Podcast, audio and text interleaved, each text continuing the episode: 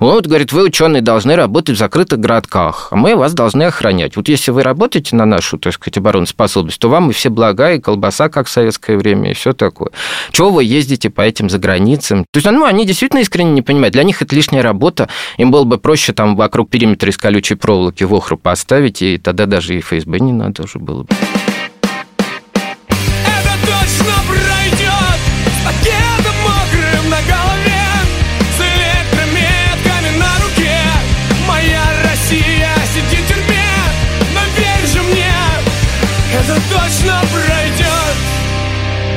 Всем привет, это подкаст «Времени больше не будет». Э, здесь мы говорим о близких э, политзаключенных. Меня зовут Ксения Миронова. Со мной подкаст ведет Илья Красильщик. Привет. Я журналистка службы поддержки, Илья главный в службе поддержки. И этот подкаст мы делаем совместно со студией «Либо-либо». Мы выходим каждую пятницу, сегодня мы тоже выходим, и сегодня, значит, есть такая тема, она все время фоном случается, она называется «Арестовали ученого за госизмену». Это тема, которая очень сложно все время обсуждать, потому что первая проблема, с которой ты сталкиваешься, когда читаешь про это, ты ничего не понимаешь.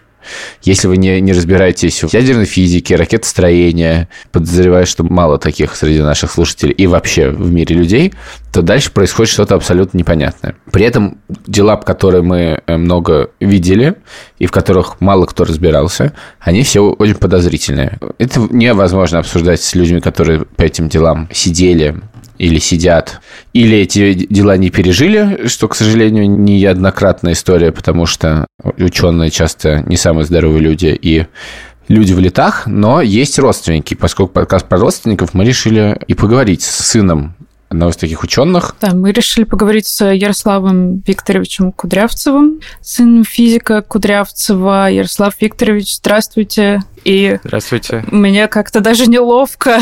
Мне кажется, что вас дергают, и мы в том числе по этой теме. Но вот действительно, как Илья сказал, к сожалению, никому ничего не понятно. Что же происходит? А дел становится все больше. Ну, с другой стороны, э, со мной можно говорить, поскольку я этим уже никак, так сказать, судьбу своего отца не изменю. Может быть, э, какая-то будет от этого польза другим. Можете максимально коротко рассказать, собственно, что случилось с вашим отцом? В 2018 году был чемпионат мира по футболу в Москве.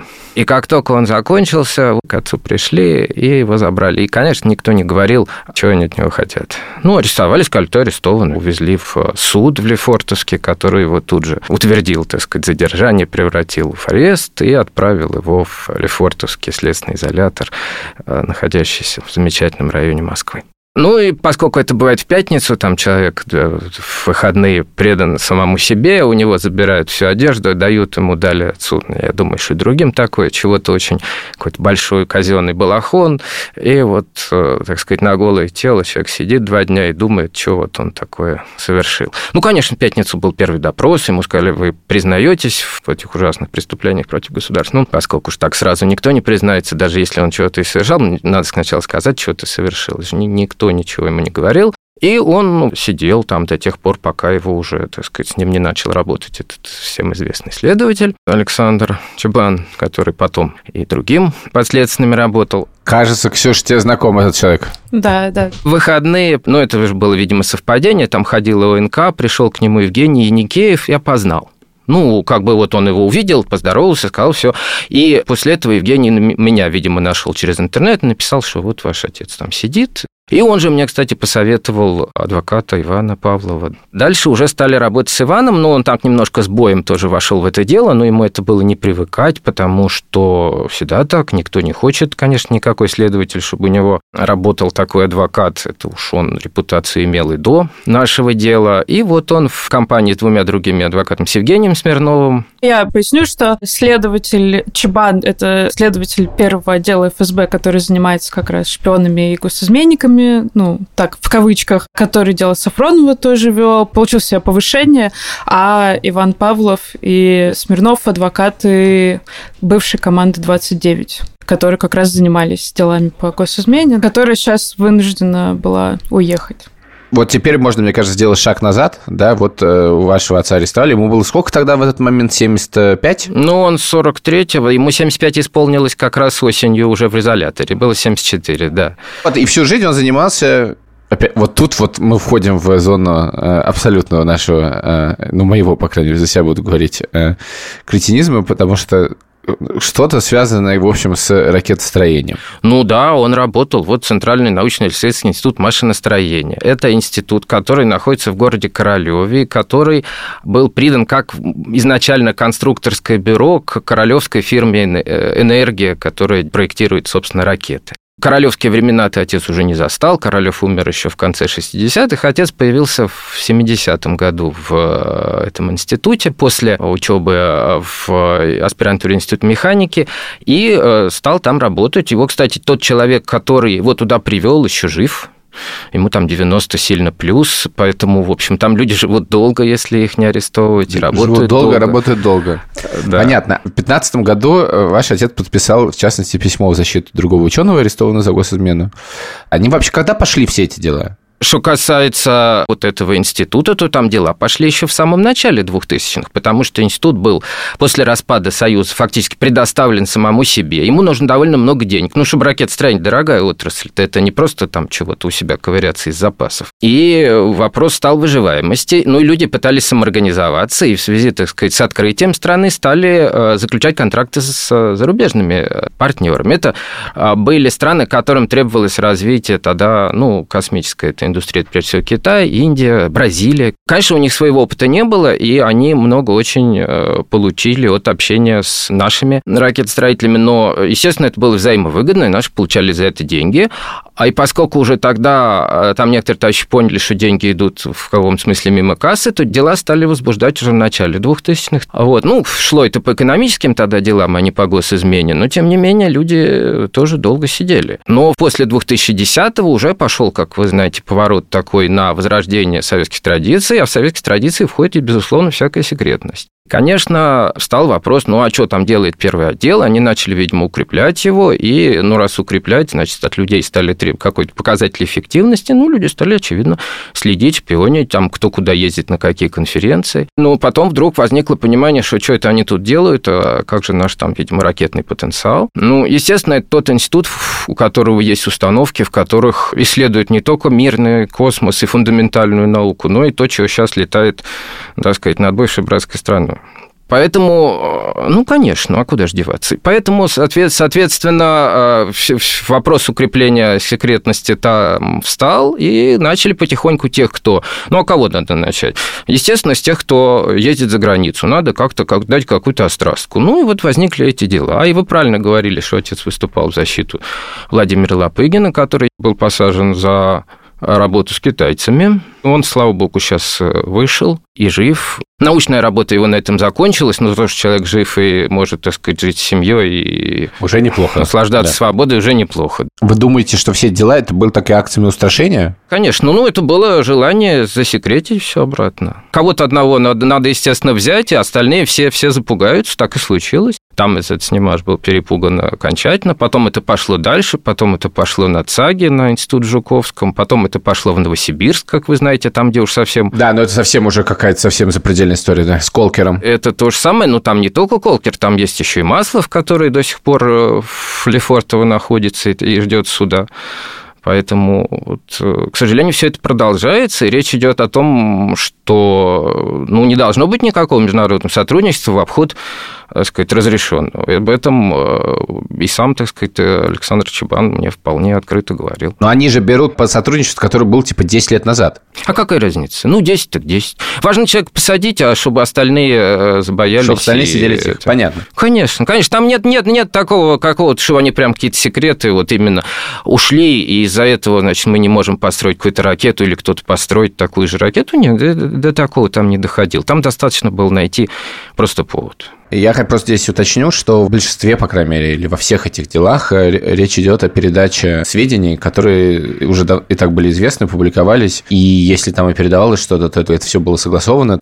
Ну да, эта информация была опубликована в журнале. Журнал этот я брал в Ленинской библиотеке, выкопировал. Они мне на каждой странице поставили, так сказать, что это действительно вышло в этом журнале. Журнал открытый. Ну, он ведомственный, но все равно, раз он есть в Ленинке, его может любой взять. Что-то вышло на английском языке. И, естественно, вот этот материал потом и вошел в обвинение, конечно. То есть сказали, что это ужасно секретно и было опубликовано неправильно, потому что, ну, вот они якобы неправильно получили допуск, ну, тут уже можно э, говорить о том. Потому что, конечно, когда вы получаете разрешение на публикацию, там надо собрать кучу подписей, что-то, может быть, делается, э, так сказать, не в строгом соответствии с инструкцией, но речь идет о том, что все равно это уже было известно к 2018 году, несколько лет всем желающим было известно, были результаты получены в ходе совместной работы. Ну, э, не то, что это были прямо азбучные истины, естественно, они работали над проектом, и раз они занимались наукой, там получались какие-то новые результаты. Но этим они делились с европейцами, европейцы делились с нами. Конечно, это подвели под то, что это, так сказать, европейцы специально заключили с нами такой грант, договор, да, чтобы выведать самые вот страшные главные тайны, которые существуют в городе Королев. А так, безусловно, там интересные научные результаты были, почему они развивали науку. А это обсуждалось вообще в семье? Ну, конечно, когда вот сел его фактически коллега, начальник Владимир Лапыгин, то там стало уже, ну, я не знаю, как ему, но, в общем, так сказать, мне было беспокойно довольно. Но он считал, что отец считал, что у него-то а, все чисто. Он действительно был педант в этом плане. Вот если он делал какой-то отчет, он вроде как это самое все старался, чтобы хвостов не было. Ну, не в том смысле, что прятал, так сказать, свои тайные дни, ну, просто аккуратный был в смысле отчетов. Поэтому, ну, вот был какой-то проект, там надо было подать отчет. Он подал отчет, так сказать. Финансовые дела тоже все были нормально. Не было никакой... По финансам, кстати, вообще никаких претензий к нему не было. Потом за год до ареста был э, все равно обыск. Ну, он назывался осмотр жилища, да, но был, и забрали у них всю технику уже. И, ну, собственно, стали ее исследовать, и вот эти все отчеты там нашли на этих домашних компьютерах, и тогда уже через год, в 2018 году, пришли с полным пониманием того, что они хотят его, значит, привлечь по вот этому делу. Ну, потому что следователь же не может ну, просто прийти сразу и найти, вот у тебя этот файл, это и есть отчет. Ну, конечно, нет. Они все забирают, потом они отдают там, тем, кто, ну, хоть минимально, так сказать, разбирается уже в этих технических вопросах, и по вот данному проекту, который был вполне открытый, его в интернете до сих пор висит его, так сказать, итоговый отчет с Бельгийским институтом фон Кармана. И там, безусловно, можно было дальше по ключевым словам искать, искали конкретных ученых, конкретные работы, ну, естественно, они там их нашли. Но при этом, естественно, максимум, что отцу могло по-нормальному грозить, это то, что там он, ну, не полностью, так сказать, отправил с домашнего компьютера, да, вот домашней почты. Но а, вопрос в том, что то, что он отправил, оно, безусловно, безусловно, не было э, государственной тайны. Ярослав Викторович, а я чуть-чуть отмотаю, а вы можете пояснить, чем э, занимался ваш папа? Мне кажется, важно в том числе это сказать, потому что у людей еще есть такое представление, что по госизмене, ну, там вообще сажают либо каких-то шишек, э, либо там за шпионаж каких-то реальных шпионов. Он занимался газодинамикой, то есть э, исследовал, как движется ракета в атмосфере при взлете и посадке. Проект их был посвящен возвращаемым аппаратам. Ну, вот, э, так сказать, Илон Маск тоже работает над возвращаемыми аппаратами. У нас пока с возвращаемыми аппаратами ничего нет. Ну, и, и так, наверное, и не будет. Конечно, те закономерности, которые он изучал, можно использовать и для других аппаратов, которые возвращаются, ну, не прямо туда, откуда вылетели. И э, потом, значит, ну, было, э, так сказать, заявлено, что те материалы, которые они передали, они рассекречивают технологии изготовления ракет «Кинжал» и «Авангард». Ну, это, собственно, как бы в открытом достаточно заключение было. Которых, то есть это гиперзвуковые ракеты. Но слово гиперзвук стало волшебным, это, в общем-то, несколько лет назад, а так им еще э, занимались 50-е годы с переменным успехом. Ну, и вот Считается, что нашими а, конструкторами было достигнуто определенное продвижение в обеспечении полета ракет на больших скоростях, что помогло и, соответственно, сделать вот эти новые вооружения. Каким образом то, чем занимался отец, относилось к новым вооружениям, это для меня осталось загадкой. Но, возможно, об этом знают те люди, которые работают в совсем секретных институтах, да, там, я не знаю, которые расположены не в Королеве и уже, которые непосредственно работают над этими ракетами. Поскольку Королев этих ракет, если и видел, то их там могли привозить для модели, их привозить для продувки в их аэродинамических трубах. То есть отец занимался научным поиском, результаты эти представляли интерес не только для российской науки, но и для мировой, и их опубликование, в общем-то, было ну, совершенно нормально. Можно, конечно, было ничего не публиковать, наверное, как хотели контролирующие органы, все сразу сдать своим, так сказать, секретным конструкторам, пусть они там возятся, а миру пусть ничего не достанется. А у вас была возможность когда-нибудь с ним поговорить, рефлексировать рефлексировал ли он эту тему, что они могли это использовать э, да, для разработки вооружений. Ну, он отдавал себе отчет, где он работает. Конечно, он понимал, что там же рядом люди ну, используют эти данные для разработки вооружений, ну, несомненно. Ну, понимаете, э, тут же вопрос, куда тебя жизнь занесла. У меня родители приехали э, из Киева, из Украины в э, Москву, и это было для них некое повышение, поскольку их позвали в аспирантуру. Ну, они закончили Киевский университет. А сами они не из Киева, ни, ни, ни папа, ни мама, поэтому жить им там было негде. Ну, в общем-то, надо было либо в совхоз маме возвращаться, папе в Одессу. И это было, в общем-то, хорошее предложение. Им сказали, поезжайте в аспирантуру в институт механики. Ну, да, они поехали в Москву, в аспирантуру, в институт механики МГУ, так сказать, учились там. Дальше надо было куда-то идти работать. Вот. И там их, ну, грубо говоря, завербовал представитель этого э, института с ней Маша, сказал, что мы э, давайте вот работать к нам в Королев и с перспективой получения жилья. Вы знаете, в Советском Союзе что главное было? Жилье получить. Ну, их завербовали туда, но жилье дали еще там лет через пять. То есть поэтому э, и то это была там коммуналка, я все это вот помню хорошо, поскольку я там э, жил э, по разным съемным квартирам, по комнатам. Кстати, жилищные условия были плохие. Ну, по крайней мере, это с помощью вот работы в этом институте, она дала возможность им закрепиться в Москве. Но дальше они просто привыкли там работать. Ну, что уж. Обычно в советское время человек приходил, если его не выгоняли из научного института, он там работал, работал. Вот, ну и опять же, им было интересно. То есть это была их специальность. А было какое-то понимание, что работай, не работай, так, чтобы не посадили, все равно могут посадить? Ну, во-первых, большую часть все-таки не посадили. Тут это же, вы понимаете, и сейчас тоже можно так говорить, что давайте, ученые, разбегайтесь, это вас всех посадят. Но, тем не менее, все остаются большей частью. Ученым-то чего надо? Ученым нужна стабильность, чтобы вот он знал, что вот он придет и завтра тоже может заниматься любимым делом. А э, сказать, наука – это немножко лишний такой продукт, да, то есть ты не можешь думать головой, если у тебя, э, ты боишься, ты вот начинаешь бояться, то дальше там люди некоторые пьют, некоторые просто ничего не делают, некоторые разбегаются, то есть вот это такой наступает паралич. Поэтому, конечно, люди стараются вытеснять эту мысль, насколько могут. И вот, ну, конечно, все думают так, но думают, я-то, меня-то не арестуют, но я-то что, ничего не делал, вот видите. Я думаю, что отец это вытеснял тоже так, ну, как-то на периферию.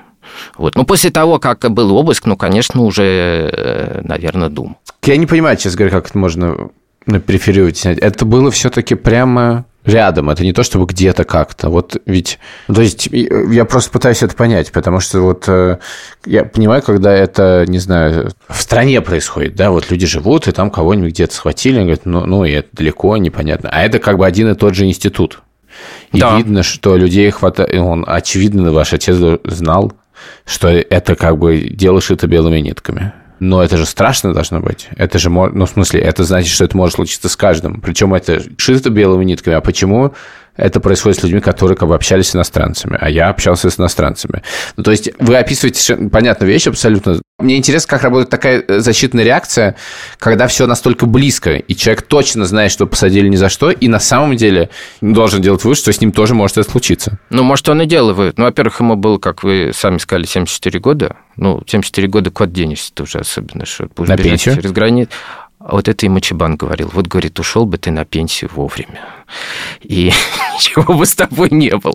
Но человек не хочет на пенсию. У пенсии ученый, который еще у него голова работает, а он вот не хочет на пенсию. Там, кто на пенсию уходит, они быстро помирают. Ну, так там начинается деменция и все такое. Да, немножко обидно высказаться так же, как следователь Чебана. Но... Ну, ну, что делать? Не, ну, кроме того, когда первый раз пришли, так сказать, с осмотром жилища, то паспорта забрали на всякий случай. Заграничный. Ага. Поэтому, ну, куда бы он уже делся.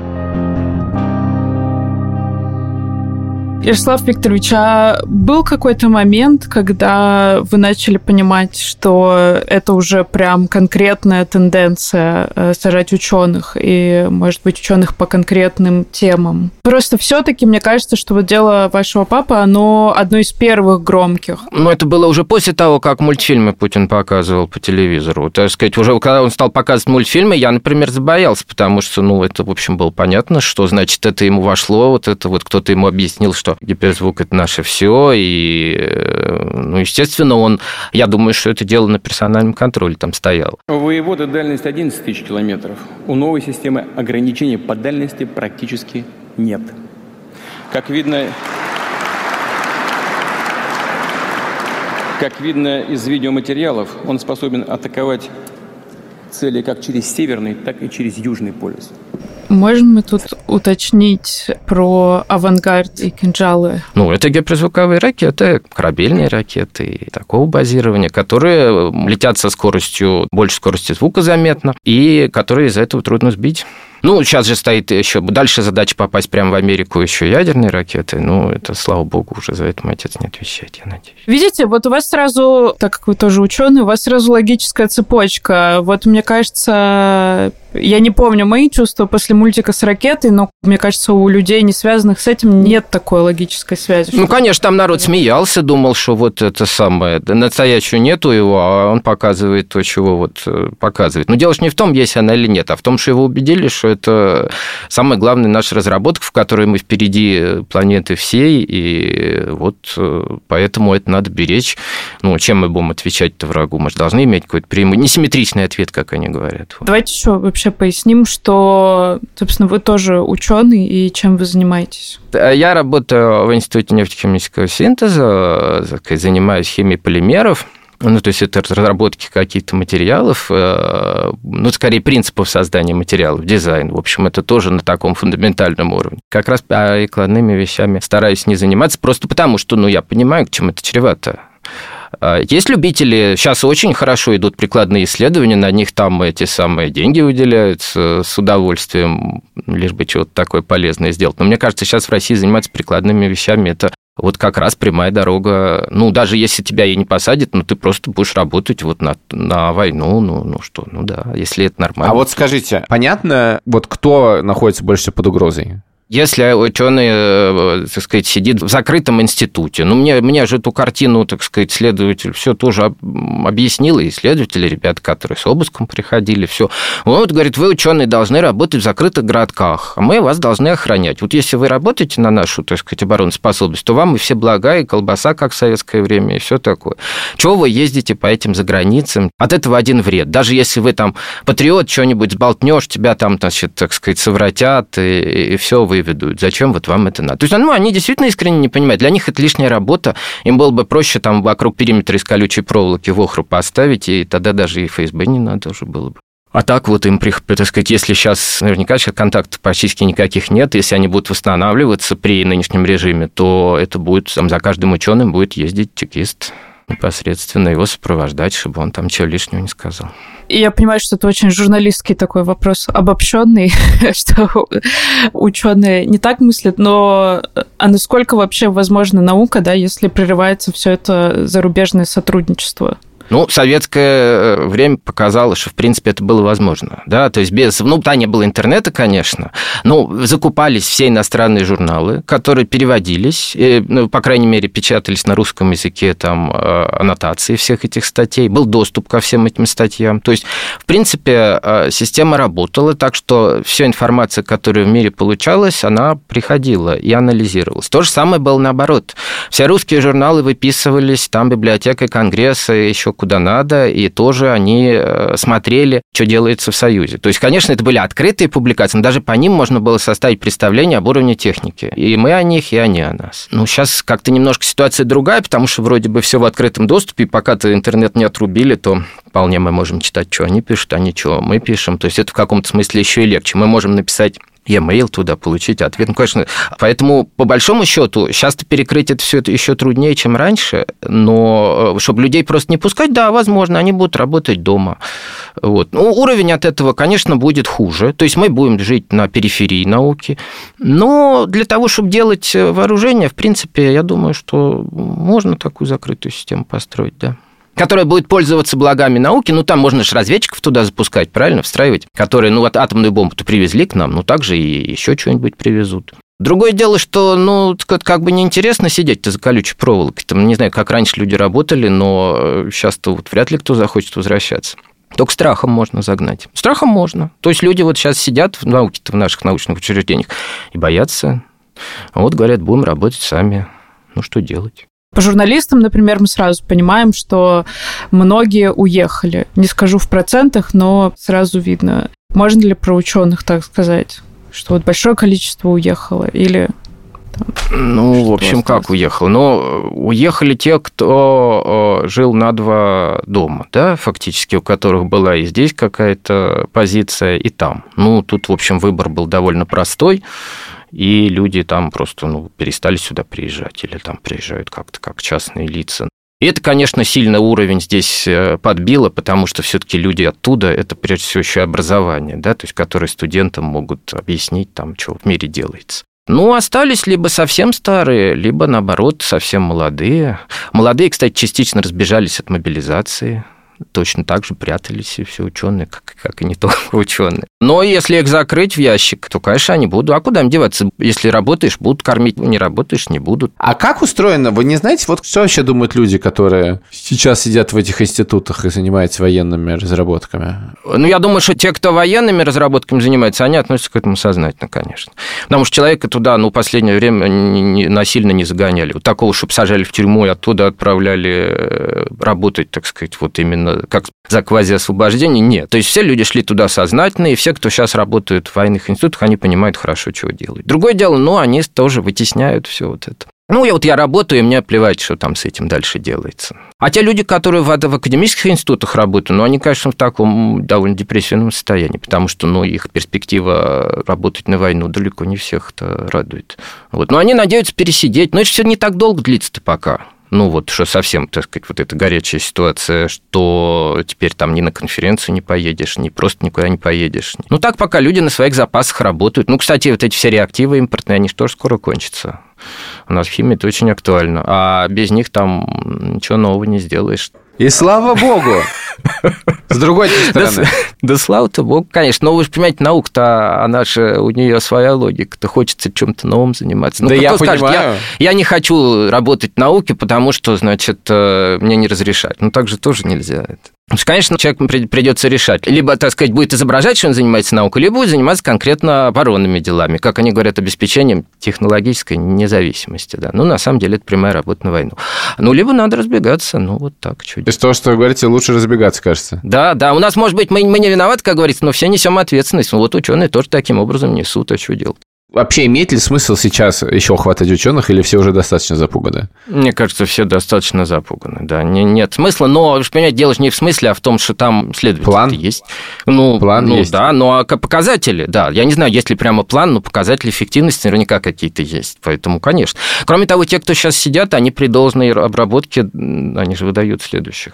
Кто-то не выдает, да, кто-то и выдает с отцом. Два было их, там он и Ковалев такой был, да, еще. Его арестовали, он там тоже заболел онкологией, но он под это дело еще и всех выдал. Заключил сделку, а если сделку ты заключаешь следователем, ты должен назвать имена, явки, фамилии. По этим именам, явкам была работа проведена, и пошли дальше арест. И нет никакой гарантии, что те люди, которых арестовали, что они прям все крепкие, как камень, тоже не расколются. А дальше, ну что, каждый выдал там по три человека, и пошло, работы у них на год хватит. Это же самоподдерживающая система. Тут уже не важно, наука, не наука. Писал статьи, писал, общался за границей, общался. Вполне можешь быть, посидеть и в Лефортово, чего нет. Эксперты у них все свои из военных учреждений, так что вот этих институтов Минобороны. Все.